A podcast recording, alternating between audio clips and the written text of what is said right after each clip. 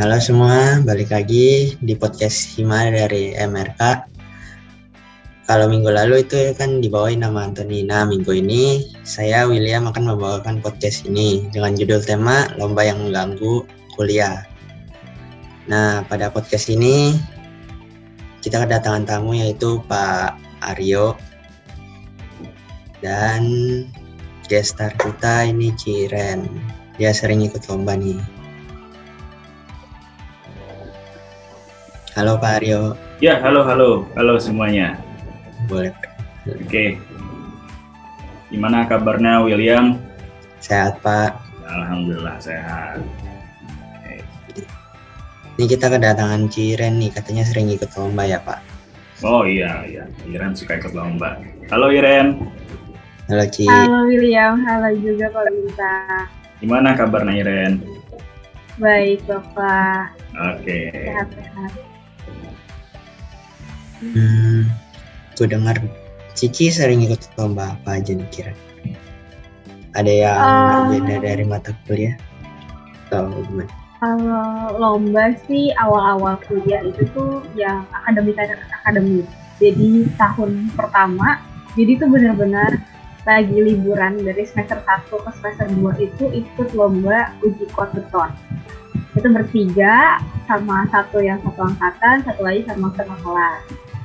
Terus juga pernah ikut lomba estimasi biaya dan waktu, ikut lomba tender, hmm. ikut lomba paper, hmm. tapi banyak. Gak sebanyak lomba yang non-akademik. Yang non-akademik hmm. itu tuh ada model United Nations atau M U N, sama uh, lomba debat. Gitu sih sama kuliah, gitu-gitu aja. Hmm. Itu tuh lomba itu mengganggu Cici atau malah mendapatkan benefit dari lomba itu? Kalau yang lomba akademik tuh menurutku membantu banget. Jadi kan aku pertama kali ikut lomba yang uji kuat beton itu kan di antara semester satu semester dua. Dan itu tuh dipakai di mata kuliah semester empat. Nah, jadi pas uh, mata kuliah tersebut, uh, perhitungan gitu, perhitungan uh, kuat beton, jadinya lebih gampang, jadi lebih udah karena udah pernah dipelajarin langsung kan, bahkan nggak cuma ngitung tapi dipraktekin bener gak sih hitungan kita, kalibrasinya segala macam. Dan pas yang uh, lomba estimasi biaya sama waktu, kebetulan waktu itu udah pernah ikut K S K bintang dulu nih, makanya berani ikut lomba lombanya. Tapi di semester tujuh kan ada C P M ya, mata kuliah C P M yang mau gabungkan. Iya, project simulation waktu itu, nah, betul. Iya, ya. Project simulation. Jadi sangat membantu untuk merefresh karena hmm. tuh mata kuliahnya di semester empat, C P M-nya itu tuh di semester tujuh. Jadi kan kadang udah lupa-lupa ya. Hmm. Jadi nanti pasti C P M-nya jauh lebih mudah dibandingin yang nggak ikut. Iya. Tapi kalau yang dulu katanya pernah ya um, sempat mau ikut lomba Q S sebelum pandemi. hmm. Terus Pak Bintang bilang kalau misalkan ikut lomba Q S nanti sesuai uh, juara, kalau misalkan oh, juara satu iya, iya. auto A. Iya iya benar-benar. Jadi apa ini lomba-lomba yang susah mata kuliah juga sebenarnya enaknya buat dosen itu tinggal gituin aja. Ya misalnya waktu itu siapa ya, angkatannya Cambridge waktu itu, angkatan dua ribu delapan belas. Pas banget lagi ngambil mata kuliah kuantifikasi konstruksi, pas ada lomba dari Untar. Oh, udah tinggal ngomong aja, oke kalian ikutin lomba itu, kalau misalnya jadi finalis ya dapat B, nggak usah ikut ujian lagi, kalau misalnya di juara ya udah nggak usah ikut ujian langsung auto A. Kan enak jadinya, soal udah dapet, yang menilai juga yang menguji juga orang lain, saya tinggal mantau aja, mbak bimbing udah. Bimbing juga sekalian kasih mata kuliah. Gitu. Enaknya kalau lomba yang berkaitan sama mata sama mata kuliah itu seperti itu. Jadi istilahnya udahlah biarlah pembelajarannya juga dari luar. Kan sesuai dengan jargonnya Mas Menteri zaman sekarang tuh. Merdeka belajar, kampus merdeka, itu merdeka banget pokoknya deh. Ntar lagi juga tujuh belasan makin merdeka lagi belajarnya. Gitu. Jadi itu sih manfaatnya. Terus lagi itu juga networking sih, karena hmm. kan uh, kalau lomba yang akademik tuh biasanya digabung ke satu grup WhatsApp dulu ya paling enggak. Hmm. Jadi tahu nih dari anak-anak mana mana. Kadang S K S D aja ngechat, eh gimana progresnya, udah nyampe mana. Itu S K S D atau memata-matai itu. Memata-matai kompetitor itu. Hati-hati. Ya. Kalian tahu nggak dulu ada lomba nah, hmm, tahu nggak dulu ada, ada lomba namanya uh, lomba pokoknya di kalangan mahasiswa teknik sipil gitu, ada lomba namanya kompetisi jembatan Indonesia K B G I, hmm. K B J I, inget nggak tuh dulu tuh K B J I sama K B G I, inget nggak? Oh, itu, itu, itu saya inget banget dulu, bukan saya ikut ya, kita ya temen, ada temen yang ikut, saya ke I T S waktu itu, temenin ke I T S naik kereta malam-malam. Itu suasananya bener-bener gini banget lah, itu bener-bener dah apa namanya istilahnya uh, yang kita yang saya rasain ya apa namanya istilahnya sportivitasnya itu bukan kayak eh, rangkulan gitu, oh tidak tidak ada itu, bener-bener ego antar ego lah, ego anak teknik ketemu ego anak teknik gimana sih, nggak ada itu istilahnya bersahabat-bersahabat, itu tidak ada itu semua. Tegang deh pokoknya deh. Gitu. Nanti kalau misalnya mau coba ikut K B J I silahkan, kompetisi jembatan Indonesia. Kalau masih ada ya. Itu apa istilahnya lomba yang paling level gengsinya untuk anak sipil gitu ya, itu paling tinggi itu. Keren lah itu, keren banget. Manfaatnya bisa banyak banget itu. Nah, kalau menurut Pak Bintang, gimana nih mengenai mahasiswa yang sering cabut kuliah karena lomba? Uh, itu tadi ya, uh, kalau misalnya kayak cabut-cabutnya gitu ya, ke lomba yang berkaitan sama mata kuliah itu ya bukan cabut namanya, belajar, belajar di luar kelas itu, jadi nggak masalah. Hmm.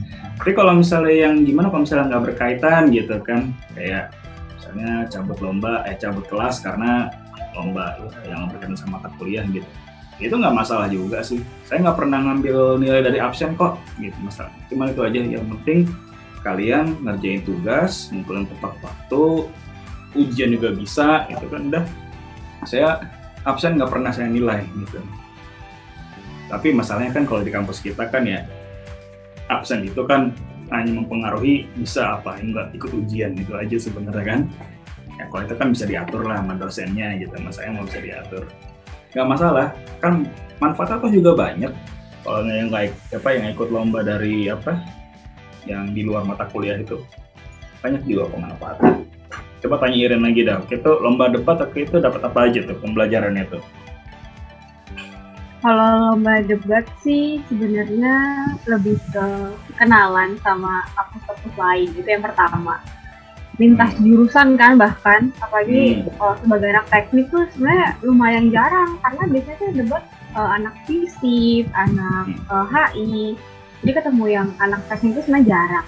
Hmm. Tapi kalau misalkan dari debat itu sendiri sampai sekarang tuh sangat bersyukur masuk ke debat karena bikin uh, melatih, selain melatih critical thinking lah ya, pasti kan hmm. karena harus mikirnya cepat dan mm. harus berargumen, mm. bahkan cuma dikasih waktu tujuh menit untuk meyakinkan juri kalau misalkan uh, kasus kita itu bagus gitu istilahnya.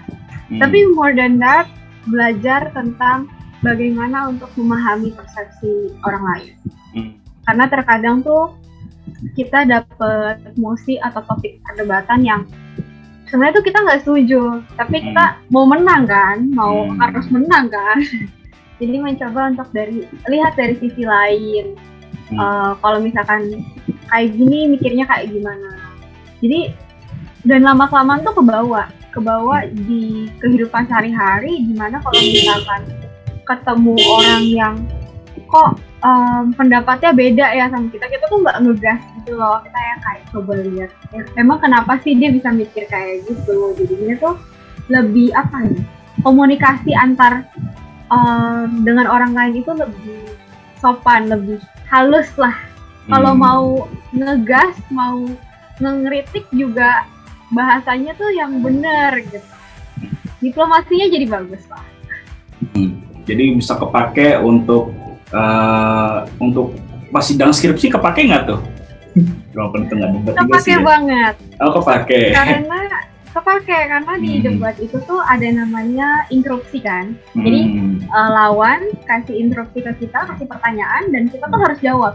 Hmm. Jadi lawan itu dikasih pertanyaan dalam waktu lima belas detik, kita juga harus jawab saat itu juga. Jadi kan uh, membantu kita mikir cepat. Nah, di sidang skripsi itu walaupun mungkin nggak kepikiran nih kalau bakal ditanyain di sidang, terus pas ditanya jadinya tahu, oh harus ngomongnya kayak gimana dulu nih walaupun hmm. Iya, iya. Iren dulu tuh ujiannya tuh diuji sama Tata sama dua doktor gitu, tahu-tahu tuh. Tegang bener tuh. Tahu-tahu datang-datang dua, dua doktor yang uji gitu kan. Mulai. Terus selain tadi kritik-kritik ini, berarti satu lagi bisa dipakai buat nego gaji dong? Kan nego gaji kan juga kayak begitu kalau cari kerja. Ya nggak, Ren? Kalau masalah nego gaji sih saya kebetulan belum pernah mencoba langsung. Akhirnya berarti itu dipakai nanti tuh ya, ketika nego gaji sama nego benefit ke H R D kantor yang akan datang gitu ya. Terus William tuh coba dengerin tadi tuh, apa Kalau namanya lomba-lomba di luar itu tuh benefitnya ada. Iren bisa ketemu sama anak-anak fisip gitu kan. Itu anak fisip terkenal cakep-cakep loh. Buat nyari jodoh William tuh enak banget tuh sebenarnya tuh kalau mau gitu. Hmm, kayaknya Pak dulu Pak, saya lagi fokus belajar aja dulu. Ah ya, ah, alah. Alah. Nah, ah, Uh, Ciren ada motivasi apa sih membuat Ciren itu ikut lomba? Hmm, aku tuh dari sebelum kuliah pengen banget aktif di organisasi. Tapi ya pas kuliah juga aktif di organisasi. Tapi aku merasa kok organisasinya gini-gini aja ya. Kayak aku masih punya waktu luang dan Uh, untungnya aku lumayan uh, ber, uh, beruntung karena aku nggak perlu punya part-time job, jadi aku pengen cari sesuatu yang aku tuh cuma bisa dapetin pas masa kuliah ini. Kalau misalkan kayak part-time job itu kan sebenarnya bisa dicari ya setelah kuliah, atau misalkan nggak uh, tahu ya, kebetulan dulu tuh nggak kepikiran untuk magang aja. Pengennya lomba yang atau ikut apapun yang cuma bisa dilakukan pas zaman kuliah, dan kebetulan uh, iseng-iseng lihat eh ada nih lomba debat, uh, awalnya tuh M U N, makanya baru masuk ke lomba debat. Tapi kalau misalkan lomba yang akademik itu tuh lebih kayak pengen belajar lebih aja sih, soalnya terkadang yang kita pelajarin di kelas sama kenyataannya kalau dikasih langsung project real kan beda ya. Pengalamannya, uh, rasanya, pastinya pengetahuannya juga beda. Jadinya nanti pas aku mikirnya kalau misalkan aku dikasih tugas ketika uh, di mata kuliah apapun itu, aku bisa langsung ngebayangin kira-kira tuh di real life-nya gimana. Contohnya kayak ada mata kuliah nanti tuh metode konstruksi. Dulu itu tuh sebelum masuk ke mata kuliah itu dulu, kalau nggak salah di semester lima, aku udah pernah ikut lomba tender dulu. Dan di lomba tender itu, aku harus uh, kasih metode konstruksinya. Jadi kan kayak research-research lagi, uh, yang benernya itu kayak gimana. Terus konsultasi juga ke dosen-dosen yang ini make sense gak sih? Karena kan dosen yang udah berpengalaman langsung di lapangan kan. Jadinya nanti pas di semester lima-nya tuh, ketika ada project, dikasih proyek langsung dari dosen, udah langsung kebayang, oh alatnya tuh kalau dimasukin kayak gini tuh flow-nya nggak nggak oke nih, alatnya nggak muat, jalanannya harus gimana, tata letaknya harus gimana. Jadi lebih ke kepake pas mata kuliahnya langsung, tapi juga pas magang jadinya lumayan ada bayangan, udah ada bekalnya lah, bekal tambahan. Nah, jadi kalau boleh nambahin juga kan sebenarnya yang namanya apa dunia nyata gitu ya, ya itu kan juga kompetisi juga gitu ujuk-ujuknya gitu kan, mau di industri, apalagi di industri gitu, semuanya kan persaingan bisnis di sini gitu. Kita belajar ya untuk uh, be the best, istilahnya suka nggak suka gitu kan, be the best gitu. Apa uh, kalian misalnya begitu lulus kerja di kontraktor gitu kan, terakhir kan kontraktor ujuk-ujuk ngapain kerjaannya, ya tender kan, tender untuk cari proyek, untuk menangin proyek, gitu, menangin kontrak gitu. Terus kalau misalnya kerjanya misalnya di owner gitu kan, sebagai yang punya uang gitu, kerja di developer gitu, kan juga ada persaingan juga. Gitu. Menciptakan produk properti gitu, produk uh, properti yang uh, bisa membuat apa, kantornya unggul di antara pesaing-pesaing lainnya gitu. Kalau akhirnya semuanya berkompetisi dan berkompetisi ya. Mudah-mudahan aja sebenarnya sih kompetisinya itu kompetisi yang sehat gitu ya. Nggak saling menjatuhkan, nggak saling tusuk dari belakang. Nah, di situ pentingnya juga belajar sportivitas lah. Istilahnya uh, don't be a sore loser lah gitu. Istilahnya jangan jadi apa pecundang yang ngedumel ya gitu kan, yang nyari-nyari nyari-nyari apa jeleknya yang menang gitu. Itu kan contohnya kan yang apa yang baru-baru ini kelihatan sangat-sangat baik, itu kan sportivitas yang dimiliki oleh atlet-atlet Olimpiade Tokyo dua ribu dua puluh kemarin tuh kan banyak sekali itu contoh-contoh bagus gitu, termasuk berkompetisi di dalam kelas gitu. Istilahnya ya ayo berkompetisi lah, berlomba-lomba jadi yang terbaik di sini gitu. Tapi kalau misalnya ada waktunya bekerja sama ya ayo bekerja sama untuk sama-sama menjadi yang terbaik juga. Tapi kalian untuk nambahin portfolio sih menurutku. Hmm, Jadi kalau betul. Misalkan di LinkedIn tuh bisa coba masukin, ini loh kita udah pernah coba hmm. uh, kerjain project ini, hasilnya kayak gini. Jadi menurutku untuk nyari kerja kayaknya leverage deh dibandingin hmm. yang kayak nggak pernah nyoba sama sekali. Hmm. Kan jadi uh, logiknya adalah kalau misalkan udah pernah nyobain project langsung lebih mengerti nanti di lapangan gimana. Ya, jadi nggak perlu terlalu diajar. Betul betul. Jadi kalau misalnya apa uh, headhunter gitu atau apa uh, rekrutmen rekrutmen agency gitu biasanya melihat kalau yang bisa dilihat dari mahasiswa yang uh, suka ikut lomba gitu kan, satu mereka yang terutama itu bisa bekerja under pressure. Ya, karena tadi kan namanya lomba itu kan harus mencapai harus membuat sebuah kerjaan dengan mutu yang sebaik-baiknya ya, tapi dengan waktu dalam waktu sesingkat-singkatnya gitu loh. Ya. Ingat ya dulu Iren yang kita kita lomba apa tuh yang lomba di Senayan tuh yang bikin jembatan oh, gitu kan, nah pakai Lego tuh gitu. Itu kan istilahnya bener istilahnya di pressure banget gitu kan, dalam waktu secepat-cepatnya sebaik-baiknya gitu kan harus bisa membuat jembatan itu gitu, jembatan Lego itu gitu. Nah headhunter atau H R D akan melihat ini apa kandidat karyawan ini bisa bekerja under pressure nih, bisa bekerja cepat. Gitu, bisa menerima instruksi dalam waktu yang se- dalam waktu yang singkat gitu kan. Nah itu bisa jadi nilai plus di situ sebenarnya gitu. Soal kompetisi dan segala macamnya ya mungkin itu nanti dilihat juga gitu. Competitiveness-nya itu juga ada juga di situ.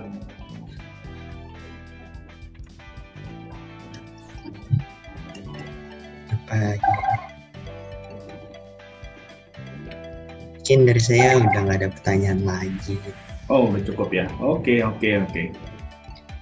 Kira-kira kapan lagi nih ada episode berikutnya nih? Mau ngomongin apa lagi episode berikutnya? Uh, uh, kalau minggu depan kayaknya tentang magang deh kalau nggak salah. Oh, magang. Gitu oh, sih, Pak. Oke, oke. Ini cukup sampai di sini aja. Terima kasih pada Pak Aryo sama Ciren udah datang pada podcast hari ini. Sampai jumpa. Terima kasih. Yes, berikutnya. Sampai jumpa. Terima kasih.